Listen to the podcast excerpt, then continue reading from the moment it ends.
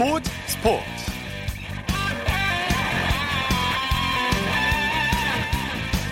여러분 안녕하십니까? 아나운서 이창진입니다. 한국 남자 럭비가 사상 처음으로 올림픽 본선 무대에 진출하는 쾌거를 이뤄냈습니다. 서천호 감독이 이끄는 한국 남자 7인제 럭비 대표팀은 오늘 인천 남동아시아드 럭비 경쟁에서 열린 2020 도쿄올림픽 남자 럭비 아시아 지역 예선 결승전에서 아시아 최강국인 홍콩을 12대 7로 꺾고 극적인 역전승을 거뒀습니다. 그래서 한국은 이번 아시아 지역 예선 우승팀에만 주어지는 단 한 장의 도쿄올림픽 직행 티켓을 손에 넣었습니다.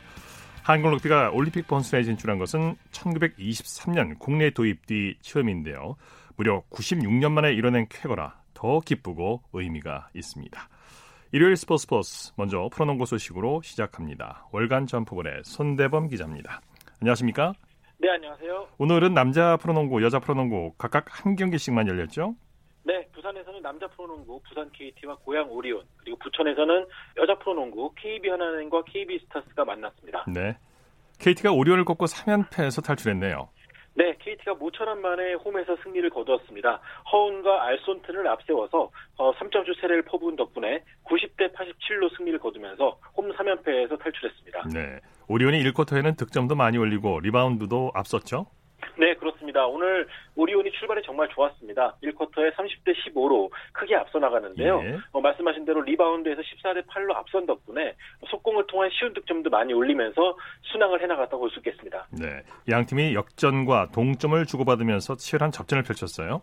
네, 1쿼터 순항 오리온이지만 2쿼터부터는 부산 KT의 활약이 앞서가면서 분위기가 다시 접전이 됐습니다. 네. 어, 막판까지 알 수 없는 승부가 펼쳐졌는데 어, KT 같은 경우는 3점 슛이 잘 터진 덕분에 오리온의 수비를 무너뜨렸고요. 반대로 오리온 같은 경우는 이런 외곽 수비가 잘 되지 않으면서 결국 접전을 허용하고 말았습니다. 네. 승부가 어디서 갈렸습니까? 네, 양팀 감독이 꼽은 승부처는 역시 4쿼터 수비 집중력이 가장 빛났던 마지막 순간이 아닌가 싶은데요. 어, KT 같은 경우는 적재 적소에 외곽이 터진 덕분에 승리를 거뒀고요. 반면에 오리온은 승부처에서 이현민 선수가 중요한 자유투 하나를 놓치는 등 굉장히 집중력이 떨어진 모습 보여줬습니다. 네, 허훈과 손튼 선수가 팀을 위기에서 구했죠. 네, 그렇습니다. 오늘 두 선수가 50점을 합작했습니다. 어, 특히 손튼 같은 경우는 최근 몇 경기 굉장히 부진했었는데요. 예. 오늘은 3점슛 2개를 포함한 30득점, 12리바운드로 활약을 해줬습니다. 특히 종료 직전에 중요한 자유투 4개를 모두 넣어줬고요. 또 허우 선수 역시 마찬가지로 3점슛 5개를 포함해서 20득점으로 활약을 해줬습니다. 네, 특히 손튼 선수는 오늘 자유투를 100% 성공시켰어요. 네, 그렇습니다. 오늘 수원튼 같은 경우는 베, 베테랑다운 집중력을 보여줬는데요. 어, 흔들릴 만한 상황에서도 어, 자유투 4개를 모두 넣으면서 KT가 승리를 굳히는데 에너지를 보탰습니다. 네, KT 서동철 감독 큰 점수차로 이겼는데 결과에 만족감을 드러냈죠. 네, 오늘 KT 서동철 감독 같은 경우는 이긴 것에 만족한다는 말을 했습니다. 사실 경기 내용 자체는 그렇게 만족스럽지 않다고 말했는데요. 하지만 최근에 워낙 잘하다가도 진 경기가 많다 보니까 오늘은 승리 그 자체에 만족하고 싶다고 말했습니다. 네. 여자 프로농구 살펴보죠. KB스타즈와 KB 하나은행이 1라운드 맞대결을 벌였죠? 네, 오랜만에 여자 프로농구가 재개됐습니다. 그리고 첫날 첫 주인공은 바로 KB스타즈였습니다. 원정이었지만 카일라 손튼을 앞세워서 79대 65로 승리를 거뒀습니다. 예, KB스타즈가 공동 선두로 올라선 거죠? 네, 4승 1패가 되면서 아산 우리은행과 함께 공동 선두로 1라운드를 마치게 되었습니다. 네. 에, 박지수 선수가 펄펄 날았죠? 네, 그렇죠. 오늘 3쿼터에 득점뿐만 아니라 리바운드 그리고 컨트롤 타워 역할까지 해주면서 점수차를 벌리는데 큰 역할을 해줬습니다. 네. 오늘 박지수 선수가 13득점, 15리바운드 그리고 어시스트 7개를 기록하면서 거의 트리플 더블에 가까운 활약을 해줬고요. 예. 덕분에 손튼도 26득점으로 펄펄 날 수가 있었습니다. 네, 강아정과 신지현 선수도 활약이 좋았어요. 네, 국가대표팀에 다녀왔던 두 선수도 오늘 양 팀에서 활약을 해줬는데요. 특히 강아정 선수 같은 경우는 10득점에 리바운드 5개를 기록해줬고요.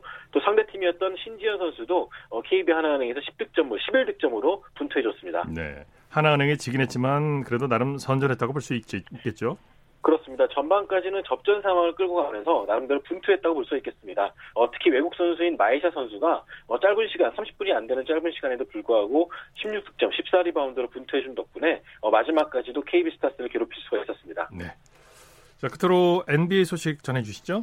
네, 우승 후보 LA 레이커스가 멤피스 그리즐리스를 꺾고 7연승을 달렸습니다. 오늘 멤피스 원정 경기였는데요. 르브론 제임스가 30득점을 활약하면서 109대 108로 승리를 거두었습니다. 오늘 승리로 레이커스가 14승 2패로 NBA 1위에 올라섰는데요. 르 르브론 제임스가 2003년에 데뷔한 이래 가장 좋은 출발이라고 합니다. 예, 예. 자, 소식 감사합니다. 고맙습니다. 프로농구 소식 월간 점프볼의 손대범 기자와 정리했고요. 이어서 프로배구 소식 살펴보겠습니다. 스포츠 동아의 강산 기자입니다. 안녕하세요. 네, 안녕하세요. 현대캐피탈이 OK저축은행을 상대로 완전 거뒀죠? 네, 오늘 천안에서 열린 경기에서 현대캐피탈이 선두권 제도약을 노리던 OK저축은행을 3대 0으로 완파하면서 2연패 탈출과 더불어 5위를 유지했습니다. 네. 한층 달라진 경기력을 뽐내면서 중위권 도약의 발판을 마련했습니다. 네. 새로 영입한 외국인 선수 다우디가 데뷔전을 치렀는데 어땠습니까? 네, 우간다 출신의 외국인 선수죠. 다우디 오켈로가 V리그의 첫 선을 보였는데요.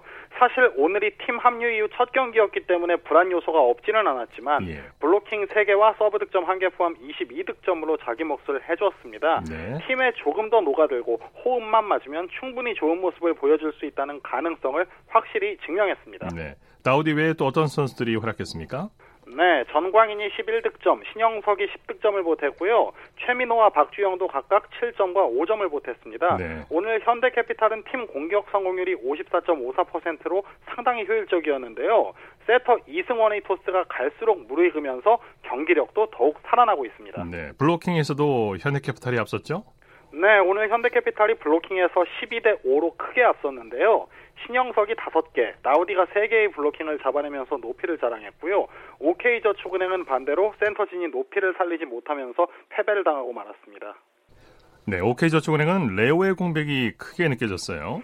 처음에는 조재성 선수가 레오의 빈자리를 비교적 잘 메워줬지만 시즌을 치를수록 체력 부담이 가중하면서 외국인 선수의 빈자리가 점점 드러나고 있는 모양새입니다. 네. 오늘은 한국전력에서 트레이드를 통해 합류한 최홍석을 투입해서 반전을 노려봤지만 5득점의 공격 성공률 25% 아직 손발이 맞지 않는 모습이었습니다. 네.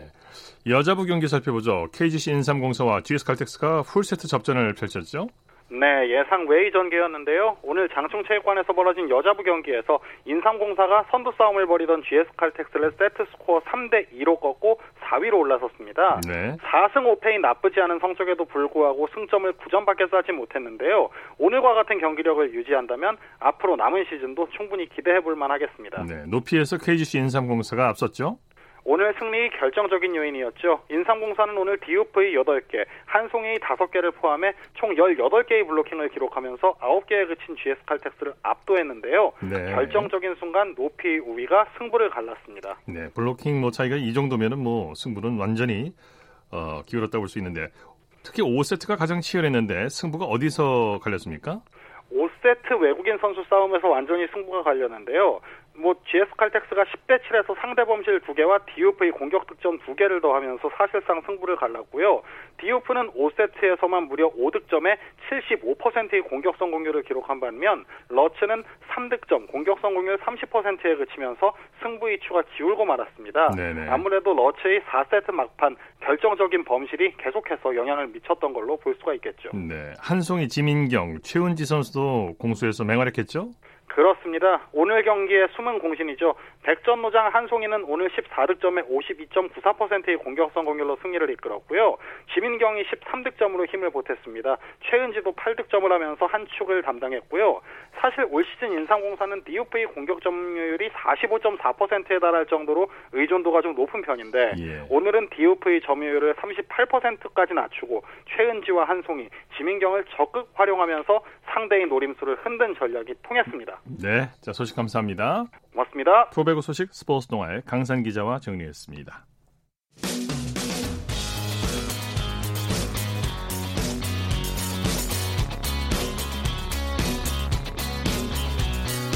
따뜻한 비판이 있습니다. 냉철한 분석이 있습니다. 스포츠 스포츠. 이어서 축구 소식 살펴보겠습니다. 중앙일보의 박린 기자입니다. 안녕하세요. 네, 안녕하세요. 잉글랜드 토트넘의 손흥민 선수가 모리니우 새 감독 데뷔전에서 원맨쇼를 펼쳤어요. 네, 그 손흥민 선수가 어젯밤에 웨스트햄과의 프리미어리그 경기에서 어, 1골 1도움을 올리면서 3대2 승리를 이끌었습니다. 네네. 어, 말씀하신 대로 토트넘이 4일 전에 그 성적 부진으로 어, 포체티노 감독을 경질했고요. 어, 모리뉴 감독을 새롭게 선임을 했는데 어, 손흥민 선수가 모리뉴 감독 데뷔전에서 또 첫 승을 안겼고요. 토트넘은 14위에서 9위로 올라섰습니다. 토트넘의 정규리그 6경기 만에 승리인데 뭐 손흥민 선수는 리그 4골에 리그 5호 도움에 격경사를 맞았어요. 정말 그 어제 터뜨린 골 멋진 환상적인 골이었죠. 네, 뭐 말씀하신 대로 리그 6경기 만에 또 승리를 거뒀고요. 어, 손흥민 선수 뭐 왼쪽 공격수로 선발 출전했는데 어, 전반 36분에 뭐 말씀하신 대로 어, 정말 멋진 선제골을 터뜨렸습니다. 네. 어, 페널티 박스 왼쪽에서 어, 절묘한 개인기로 수비수를 따돌리고 어, 강력한 왼발슛으로 골망을 흔들었고요. 어, 뭐 최근 3경기 6골이자 시즌 9호 골이고요. 그리고 전반 43분에는 또 왼쪽 측면을 돌파해서 또 정확한 크로스로 또 모우라의 추가골까지 도왔습니다. 거의 한 발차 아주 정확한 그런 어, 크로스였는데 현지 영국 언론들도 손흥민 선수를 극찬했다고 하죠. 네, 뭐 말씀하신 대로 뭐 크로스도 그 모우라 발 앞에 떨어지는 정말 자로 잰 듯한 정확한 크로스였고요. 뭐 그런 골을 포함해서 뭐 도움 장면도 굉장히 그 눈부시면서 현지 언론들도 어, 정말 그 좋은 평가를 내렸습니다. 네. 뭐 BBC와 스카이 스포츠 같은 경우에는 그 Man of the Match죠. 경기 최우수 선수로 또 손흥민 선수를 뽑았고요. 어, 그리고 통계 전문 사이트 후스코어드닷컴은 어, 손흥민 선수에게 양팀 최고 평점인 8.5점을 줬습니다. 네, 이 정도면 뭐 모리뉴 감독과 손흥민 선수의 궁합은 잘 맞는다고 봐야죠. 네, 뭐 첫 경기부터 정말 그 케미가 좋다, 뭐 이런 표현까지 나오고 있는데요. 어, 일단 모리뉴 감독이 사실 그 탄탄한 수비를 바탕으로 또 그 역습을 펼치는 전략을 선호하는데 어, 손흥민 선수가 정말 그 스타일이 딱 맞는 것 같습니다. 뭐 네, 스피드라든가 돌파, 뭐 득점력까지 보여주면서 어, 정말 무리뉴 감독을 흡족하게 했습니다. 4-2-3-1 전술이었는데 왼쪽 날개로 활약했던 것이 주효했어요. 네, 맞습니다. 뭐 일단 무리뉴 감독이 예전 첼시나 뭐 레알 마드리드 시절부터 4-2-3-1을 그 포메이션을 그 쓰고 있는데요. 네. 뭐 말씀하신 대로 왼쪽 그 날개로 그 위치를 시켰는데 어, 손흥민 선수가 정말 무리뉴 감독이 원하는 플레이를 어, 정확히 보여줬습니다. 네. 무리뉴 감독이 경기 후에 기다렸다가 손흥민 선수를 안아줬다고 하죠. 네, 뭐 손흥민 선수가 팬들에게 인사를 하고 라커룸으로 천천히 들어갔는데요. 어, 무리뉴 감독이 끝까지 기다렸다가 또 손흥민 선수가 오니까 또 어깨 동무도 하면서 또 등을 두드려줬습니다. 네. 어, 그리고 뭐 손흥민 선수가 그 골을 넣었을 때는 또 무리뉴 감독이 또 어퍼컷 세레머니까지 했거든요. 네, 어, 무리뉴 감독이 정말 그 손흥민 선수를 향한 또 이런 그 애정을 또 엿볼 수 있는 장면이었습니다. 네. 손흥민 선수는 경기 후에 어떤 소감을 밝혔나요? 네, 경기 후에 그 5년 가까이 후방 빌드업을 하려고 노력했지만 이제는 새로운 시스템에 적응해야 된다. 또 이렇게 말을 했고요. 예. 또 한편으로는 또 감독님도 승리를 기뻐할 것이다. 또 이렇게 이야기하기도 했습니다. 네. 유럽 무대에서 활약 중인 우리나라 다른 선수들 소식도 전해 주시죠. 네, 우선 독일 2부 리그 홀슈타인 킬의 이재성 선수가 또 배언 비스바덴과의 경기에서 어, 페널티킥을 유도하면서 6대3 대승의 힘을 보탰고요. 어, 그리고 스페인 발렌시아 이강인 선수 같은 경우에는 레알 베티스전에 후반 41분에 교체 출전했고요. 네. 어, 후반 45분에 그 왼발 슛을 쐈는데 좀 골대를 맞고 나온 장면이 아쉬웠고 그 팀은 1대 2로 그 패배를 했습니다. 네. 국내 프로축구에서는 1부 리그 잔류 싸움이 치열한데요. 인천과 상주가 맞대결을 펼쳤죠? 네, 우선은 K리그 1 그 규정이 10위는 잔류하고요. 11위는 2부 팀과 승강 플레이오프를 치러야하고 또 12위는 그 강등되는 상황인데요. 어, 인천이 오늘 홈에서 열린 경기에서 어, 상주를 2대 0으로 꺾고 그 10위를 유지했습니다. 어, 후반 30분에는 그 문창진 선수가 골을 터뜨렸는데 또 유상철 감독이 그 교체로 투입한 선수가 골을 넣으면서 또 용병술이 적중한 모습도 보여줬습니다. 네. 자, 경기장에는 최장암 투병 중인 유상철 감독을 응원하는 목소리가 울려 퍼졌다고요. 네, 뭐 유 감독이 최근에 최장암 사기 투병 중인 사실이 알려졌고요. 또 현재 본인 의지로 또 계속 벤치를 지키고 있는데 예. 또 인천 팬들이 뭐 기적은 반드시 이루어진다. 또 유상철 또 이런 구호를 외쳐주면서 또 쾌유를 바라는 메시지를 보냈습니다. 네, 지금 뭐 TV 화면에서도 유상철 감독의 모습이 나오고 있는데 직접 일어서서 선수들을 어, 지휘하는 모습 아주 정말 아, 보기 좋고 아픈 사람 같지가 않습니다. 일본에서도 유상철 감독의 쾌유를 기원하고 있다고요. 네, 뭐 우선 말씀하신 대로 유상철 감독은 비가 내려 내는 가운데서도 그 앞에 벤치 앞까지 나와서 또 지휘하는 모습이 인상적이었고요. 어, 멀리서도 또 일본 프로축구 요코하마 팬들이 또 유상철 감독에게 또 이런 쾌유 응원에 동참을 했는데요. 네. 어, 한글로 그 할 수 있다 유상철 형 또 이렇게 적은 현수막을 걸면서 또 한 마음으로 또 쾌유를 발해줬습니다. 네, 2002년 한일 월드컵 때 이 골을 중거리 슛을 넣고 환하게 그 웃던 모습이 지금 아직도 선한데요. 빨리 쾌유하기를 빌겠습니다. 경남과 성남의 경기 결과는 어떻게 됐습니까? 네, 경남이 성남을 2대 1로 꺾었습니다. 그 승점 32점을 기록을 했고요. 어, 1대 1로 맞선 가운데 그 제리치 선수가 결승골을 넣었습니다. 네. 최하위 제주는 수원을 상대했죠? 네, 그 제주가 오늘 수원을 상대했는데 그 2대 4로 졌습니다. 어, 제주가 승점 27점에 그치면서 그 12위에 머물렀고요. 그 11위 경남과의 승점이 5점 차로 벌어지면서 남은 한 경기에 관계없이 그 꼴찌가 확정되면서 그 2부 리그 강등도 확정이 됐습니다. 네, 네. 어, 제주가 부산과 전남에 이어서 어, 기업 구단으로는 세 번째로 또 2부 리그로 강등되는 불명예를 안았습니다. 네. 1부 리그 잔류 싸움 이제 최종전만 남겨뒀죠? 네, 그 30일에 최종 38라운드를 치르는데요.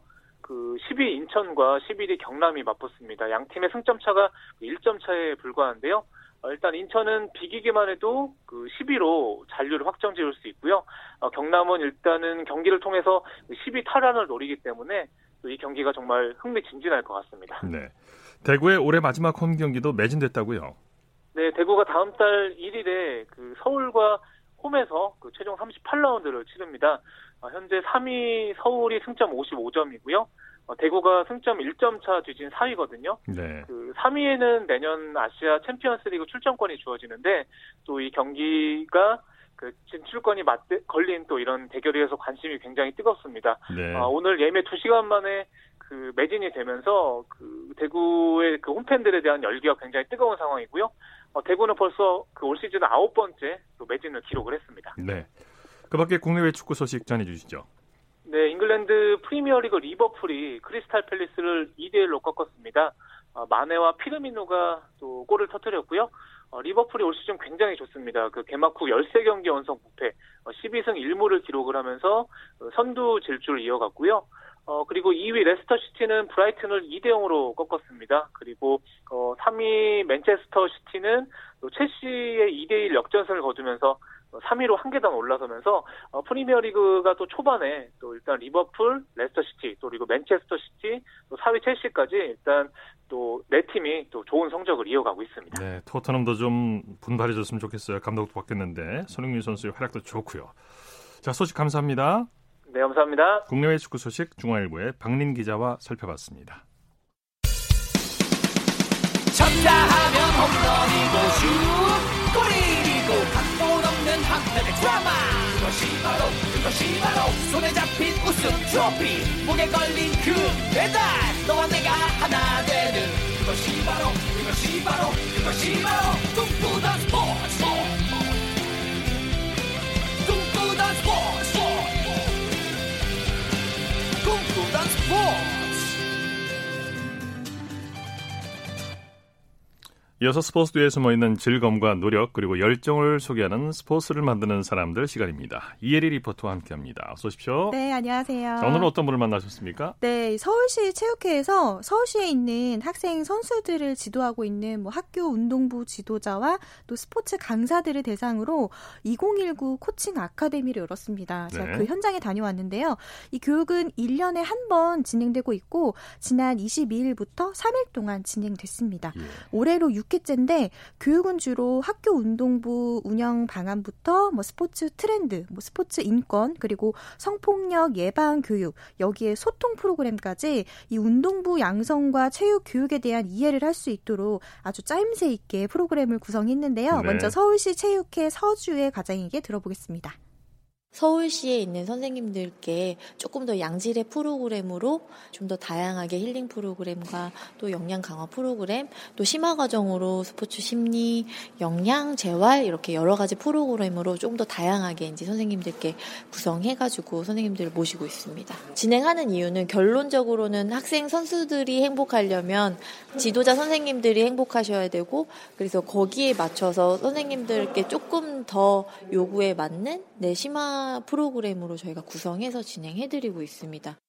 특히나 이제 스포츠 심리나 영양, 영양, 재활 등에 신경을 썼군요. 네, 학생 선수들과 지도자의 소통이 경기력에도 중요한 영향을 미치잖아요. 또 선수들과 대화하는 그런 방법 등 이런 것들은 심리로 알아보는 이 심리 강좌를 개설을 했고요.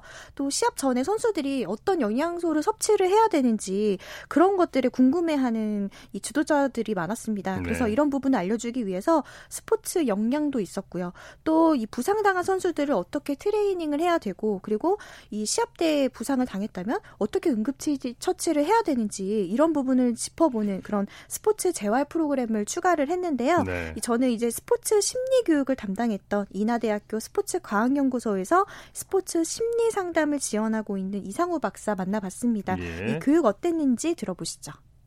지도자는 멀티플레이어가 돼야 되거든요. 예를 들면 뭐 기술적인 거, 체력적인 거, 뭐 영양, 심리적인 게 있는데 이번 시간을 통해서 어떤 팀을 결집시키고 팀 움직력을 향상시킬 수 있는 방법을 배울 수 있고 또 이런 걸 통해서 다른 부분까지 지도자로서 갖춰야 될 그런 역량을 갖출 수 있는 기회가 되었기 때문에 저는 굉장히 좋은 기회였다고 생각합니다. 네, 아무래도 이번 교육을 통해서 배운 내용들을 각종의 선수들을 지도할 때 활용할 수 있겠네요. 네, 이 실습 위주의 프로그램으로 그래서 구성을 했는데요. 이 심화 교육 기간에 이 교육 강좌에 맞는 각 분야 전문가 7명이 참여해서 전문적인 정보와 또 현장에 적용할 수 있는지 그런 비법도 전수했다고 합니다. 네. 그래서 그런지 이 참여자들이 질의응답 시간에 적극적으로 또 참여했다고 하는데요. 특히나 이 지도자들도 이런 것들을 현장에서 적용할 수 있는지 이런 것들에 대해 대해서 궁금해 하더라고요. 예. 이 서울 휘경공고 복싱 전임 지도자인 김수영 감독에게 들어보겠습니다.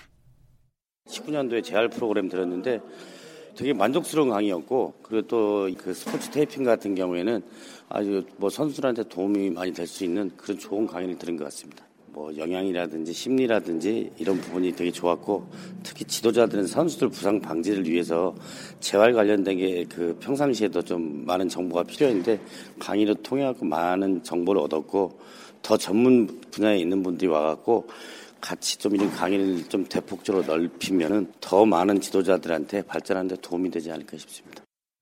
네, 스포츠 현장에서 실제로 적용할 수 있는 실용적인 내용을 바탕으로 교육이 진행이 됐는데요. 네. 이번 교육을 계기로 해서 더 발전한 학교 체육을 기대해 볼 수도 있겠는데요. 네, 이 학교 운동부 지도자들에게도 이번 교육을 듣고 나서 하나의 숙제가 생겼습니다. 네. 현장에 적용할 수 있는지 또 지도자 입장에서 잘 고민해 보고 또 학생들에게도 이런 것들을 좀 활용해서 좋은 효과가 있었으면 좋겠다. 이런 이야기도 덧붙였는데요. 계속해서 서울시 체육회 서주의 가장에게 들어보겠습니다. 서울시 학교 운동부 지도자 선생님들께서 참여를 잘 해주셨어요. 아마도 현장에서 본인들이 겪고 있었던 선수들과 이제 소통함에 있어서나 또는 응급 상황 시에 대처해야 되는 방법들 이런 것들에 대한 궁금증을 현장에 계신 전문가들께 다 이렇게 서로 소통하면서 그 욕구를 다 거의 해소를 하고 가셨어요. 그래서 그게 현장에 정말 살아서 적용될 수 있는 그런 것들로 발현되기를 바라고 또 저희가 수업 끝나면 아카데미 끝나면서 또 설문조사 진행했거든요. 좀 더 필요한 실용적인 아카데미를 운영할 수 있도록 노력하도록 하겠습니다. 네. 네, 이번 서울시 학교 운동부 지도자와 또 스포츠 강사들이 참여하는 2019 코칭 아카데미 수업을 통해서 지도자들은 역량을 더 끌어올렸고 더불어서 이 건전하게 학교 체육을 육성하는 데 도움이 됐는데요. 앞으로 학교 체육이 더 탄탄하게 이어갈 수 있도록 이런 프로그램이 더 많았으면 좋겠습니다. 네, 스포츠를 만드는 사람들 이혜리 리포터와 함께했습니다. 수고했습니다. 네, 고맙습니다. 여섯 한 주간 이슈가 됐던 스포츠계 소식을 집중 분석해보는 최동호의 스포츠 칼럼 시간입니다. 조금 전에 축구 소식에서 전해드렸습니다만 프로축구 인천 유나이티드의 유상철 감독이 최장암 사기 진단을 받아서 많은 분들의 안타까움을 자아내고 있는데요. 유상철 감독의 쾌유를 기원하는 응원의 목소리가 곳곳에서 쏟아지고 있습니다.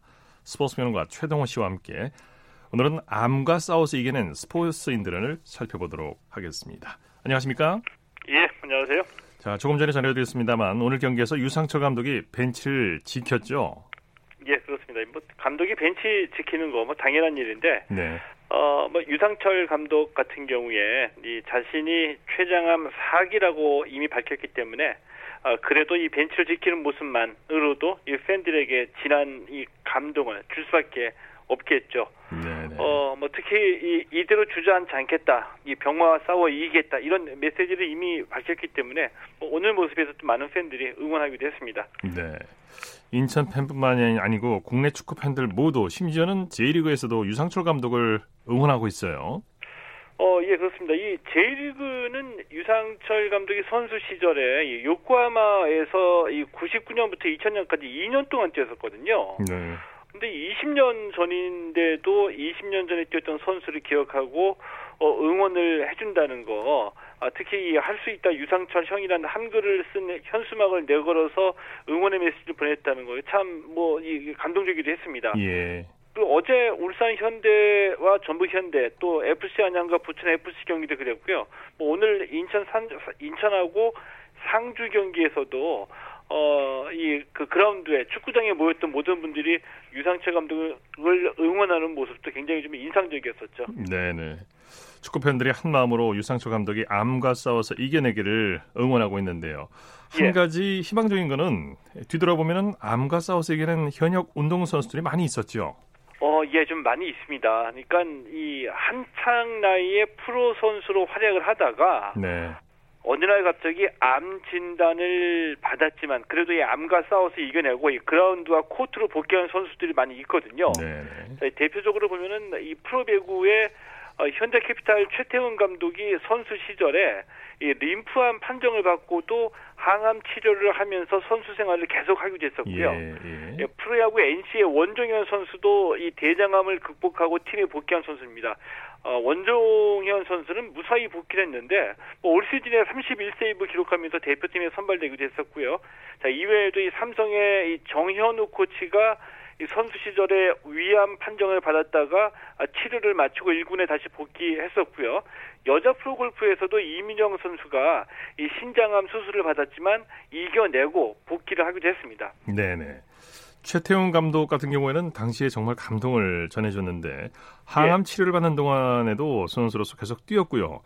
당시에 김호철 감독이 일부러 훈련에서 빼질 않았다면서요? 아, 예, 그렇습니다. 이 만약에 이 한창 나이에 어느 날 갑자기 암 판정을 받는다면은 어, 뭐 제가 감히 말씀드리기는 어렵겠지만 그 인생이 무너지는 듯한 그런 느낌을 받을 수도 있다라고 생각을 하거든요. 네. 네, 최태훈 감독이 현대 캐피탈에서 주전 센터로 활약을 하던 2010년에 예, 림프암 판정을 받았습니다. 예. 어, 처음에 가족에게도 알리지 않았고요. 이 김호철 감독하고 이 구단 관계자 몇 명에게만 이 사실을 알려줬는데 이 항암 치료를 이 당시에 받았거든요. 근데 놀라운 네. 게 항암 치료 받으면서 2010, 2011 시즌에 30경기 중 26경기에 출전했습니다. 네, 이게 가능한 일인지 모르겠습니다만. 예. 항암 치료를 받으면서 선수로 계속되었다는 게 정말 상상하기 힘든 일인데요. 예. 최태용 감독의 선수 생활을 계속 이어, 이어갔던 게 큰 도움이 됐다. 이런 말을 하기도 했죠. 예, 그렇습니다. 그 항암 치료를 받는다는 게 이제 기력이 쇠할 수도 있는 아주 어려운 과정이잖아요. 그렇죠. 그러니까 이제 정말 더 이 대단하게 느껴지는 건데 암 판정 받은 다음 날부터 최태원 감독은 단 하루도 훈련에 빠지지 않았다고 하거든요. 그러니까 당시에 그 김호철 감독도 훈련에서 빼주지 않았고요. 그런데 그 아무리 정신력이 대단하다고 하더라도 이 항암 치료 받으면은 이 선수로 뛰는 게 몸이 힘들어지는 건 어쩔 수 없잖아요. 예. 그러니까 나중에 최태훈 감독이 너무 힘들어하고 몸에 이상이 생기니까 나중에 이제 가족들도 알게 됐고요. 아. 어, 최태훈 감독이 완치 후에 얘기하기를 혹독하게 자신을 몰아붙이면서 배구를 끝까지 놓지 않았던 게 이 암을 극복하는데 많은 도움이 됐다 이런 말을 하기도 했습니다. 네, 가족들한테 알리질 않았었군요. 예, 알리지 않고 나중에 알게 됐습니다. 아, 네, 대단합니다 정말. 예. 원정현 선수 같은 경우에는 선수 생활을 잠시 그만두고 암 치료를 받은 케이스인데 완치하고 예. 복귀한 다음에 더 좋은 활약을 보여주고 있죠. 어, 예, 그 렇습니다. 예, 원종현 선수 2015년 1월에 대장암 2기 판정을 받았거든요. 네. 곧바로 수술에 들어갔습니다. 그리고 항암 치료를 받았고요.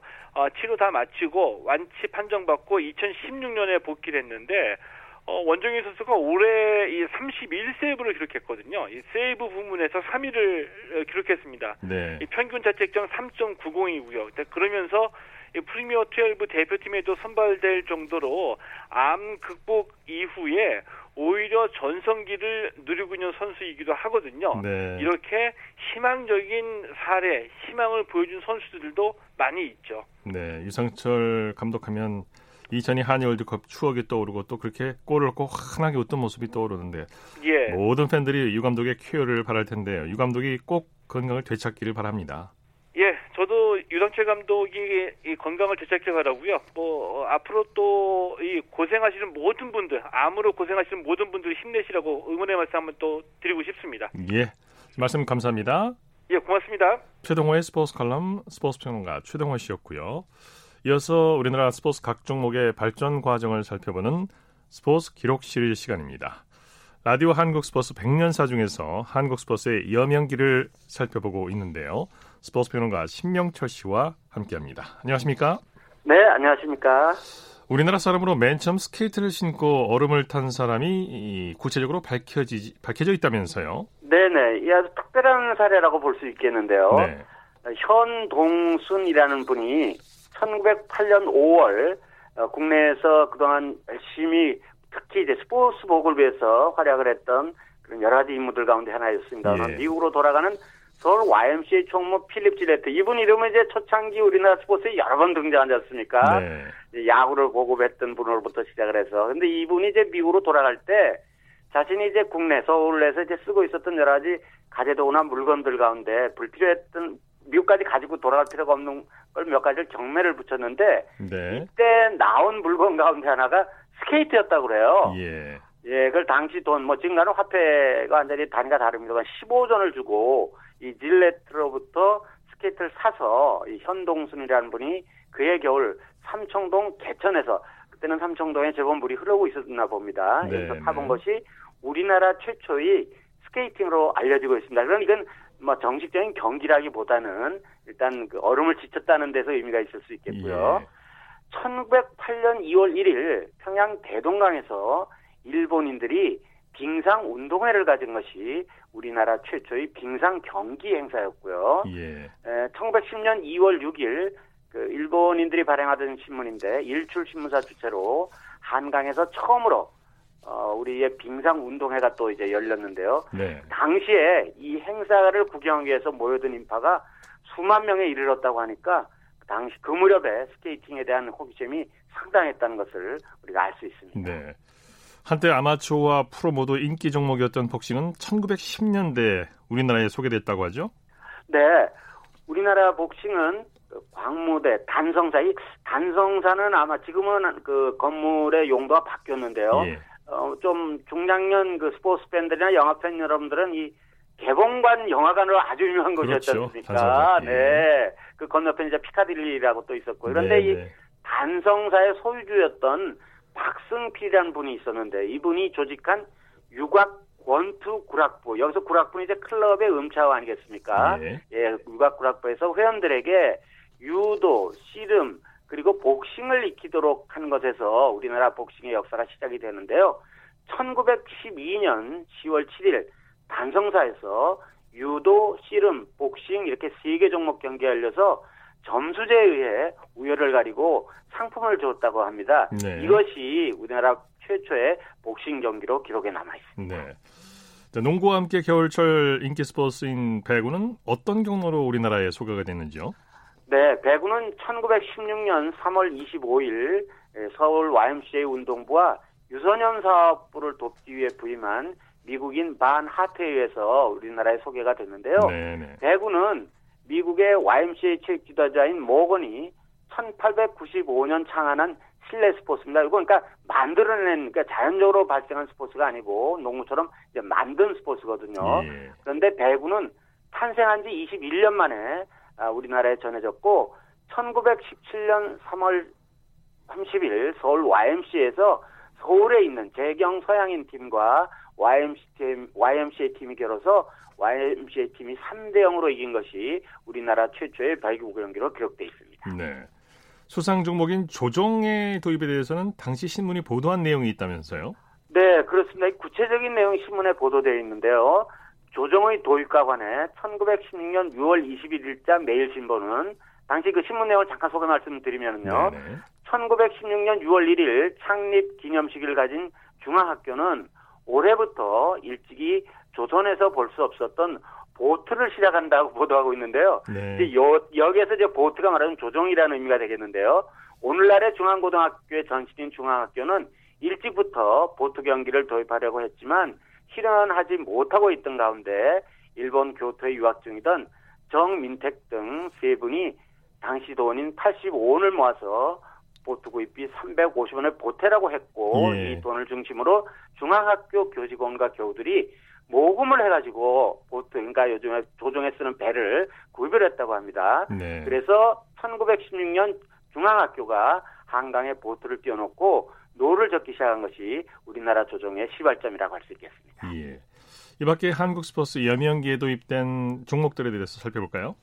네, 탁구의 도입 시기는 잘 알 수는 없지만 대체로 봤을 때 1924년 1월 일본인이 격려하는 경성 1일 신문 주체로 당시에는 이제 그 일본인과 우리 한국인이 그 발행하던 신문들이 각각 따로따로 있었지 않습니까? 네. 이 경성 1일 신문 주체로 제1회 핑퐁 경기대회를 개최한 것이 우리나라 최초의 탁구 대회로 알려져 있고요. 예. 어, 스키는 동계 종목인 스키는 1927년 어, 1월 4일부터 일주일 동안 용산철도국 구우회와 일본인 조직인 원산체육협회가 원산시 송옥리에서 일본인을 대상으로 이 땅에서 처음으로 스키 강습회를 가진 것이 우리나라 스키 시초로 현재 기록에 남아 있습니다. 네. 자, 소식 감사합니다. 네, 고맙습니다. 스포츠 기록실 스포츠 평론가 신명철 씨와 함께했습니다. 스포츠 단신 전해드립니다. 김세영 선수가 미 여자 프로골프 투어 시즌 마지막 대회인 CME 그룹 투어 챔피언십에서 나흘 연속 단독 선두를 달렸습니다. 김세영 선수는 오늘 미국 플로리다주 티뷰론 골프클럽에서 열린 대회 3라운드에서 버디만 4개를 잡아내며 4언더파 68타를 쳤습니다. 중간 합계 16언더파 200타를 기록한 김세영 선수는 2위 넬리 코다 선수를 한 타 차로 따돌리고 나흘 연속 단독 선두를 질주했습니다. 앞서 5월 메디힐 챔피언십 그리고 7월 마라톤 클래식에서 우승한 김세영 선수는 시즌 3승, 통산 10승째를 바라보고 있습니다. 현재 LPGA 투어에서 통산 10승을 채운 한국 선수는 박세리, 박인비, 신지혜 등 3명뿐입니다. 김세영 선수가 이 우승 상금을 거머쥔다면 올 시즌 상금왕에 오를 가능성이 있습니다. 이경훈 선수가 미 PGA 투어 RSM 클래식 셋째 날에도 상위권에 이름을 올렸습니다. 사흘 합계 14언더파 198타가 된 이경훈 선수는 2라운드보다 두 단계 오른 공동 5위에 이름을 올렸습니다. 스포츠 스포츠 오늘 준비한 소식은 여기까지고요. 내일은 8시 30분부터 들으실 수 있습니다. 함께해 주신 여러분 고맙습니다. 지금까지 아나운서 이창진이었습니다. 스포츠 스포츠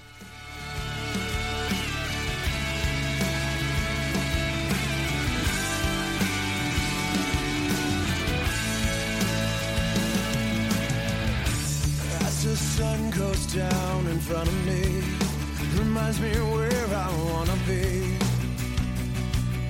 With you and you alone.